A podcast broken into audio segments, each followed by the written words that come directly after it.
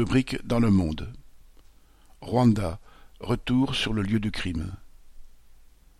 Avec son discours prononcé au Rwanda devant le mémorial dédié aux victimes du génocide de 1994, Macron a évoqué les responsabilités lourdes et accablantes de la France fin de citation, dans le génocide de 1994, tout en écartant les accusations de complicité de l'État français.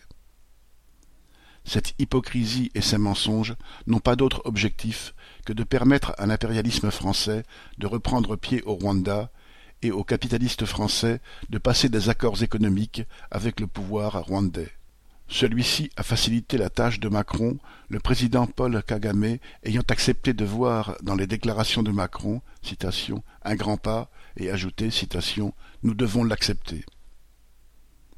Macron avait préparé le terrain du retour de la France au Rwanda grâce à un rapport d'historien taillé sur mesure pour étayer la thèse d'un aveuglement des dirigeants français de l'époque. Cela permet de nier la culpabilité de l'État français de par sa politique en Afrique. Mais le discours de Macron à Kigali ne pouvait que révolter ceux qui ne sont pas dupes du cynisme de l'opération. Les phrases sur les souffrances endurées par les victimes ne coûtent rien et servent d'emballage à l'ignominie. Depuis vingt-sept ans, les preuves de la complicité des gouvernements français et de l'armée française sont accablantes car les faits sont têtus.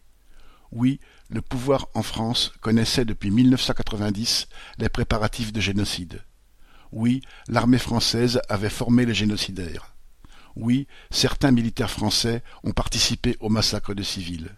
Oui, le gouvernement rwandais d'alors, responsable de la mort d'un million de personnes, a été formé dans les salons de l'ambassade de France.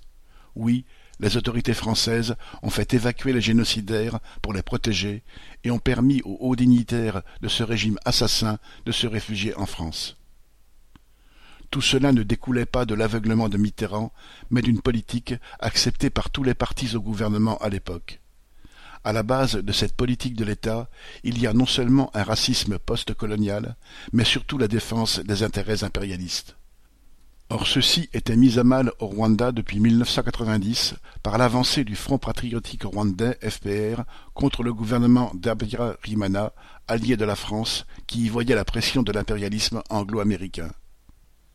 Comme toujours, ce sont les intérêts et les profits des capitalistes qui ont dicté la politique du gouvernement français les centaines de milliers de morts, les dévastations, la barbarie n'ont arrêté ni les politiciens ni les hauts gradés de l'armée. Aujourd'hui, ce sont en fait ces mêmes intérêts qui guident Macron. Sarkozy puis Hollande ont déjà tenté sans grand succès de rétablir des liens avec le Rwanda pour redonner au trust français une place dans cette région d'Afrique.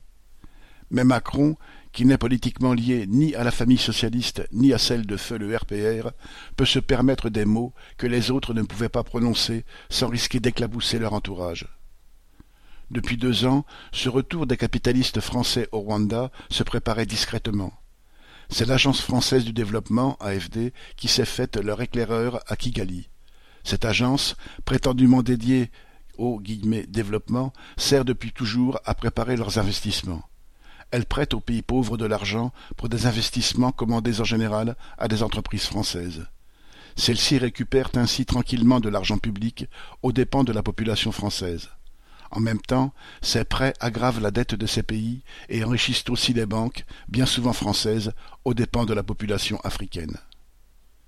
Depuis 2019, l'AFD a prêté près de 120 millions d'euros au Rwanda pour des projets divers, ouvrant la porte à d'autres possibilités de marché pour les capitalistes français. Et c'est ainsi que Vivendi a pu construire un complexe culturel à Kigali pour 40 millions d'euros, sans parler de sa présence sur le marché des télécommunications locales. Macron n'était pas seul à Kigali. Une dizaine de chefs d'entreprise l'accompagnaient pour signer des contrats quitte à marcher dans les flaques de sang laissées par les génocidaires de 1994, si bien formés par l'armée française. Marion Ajar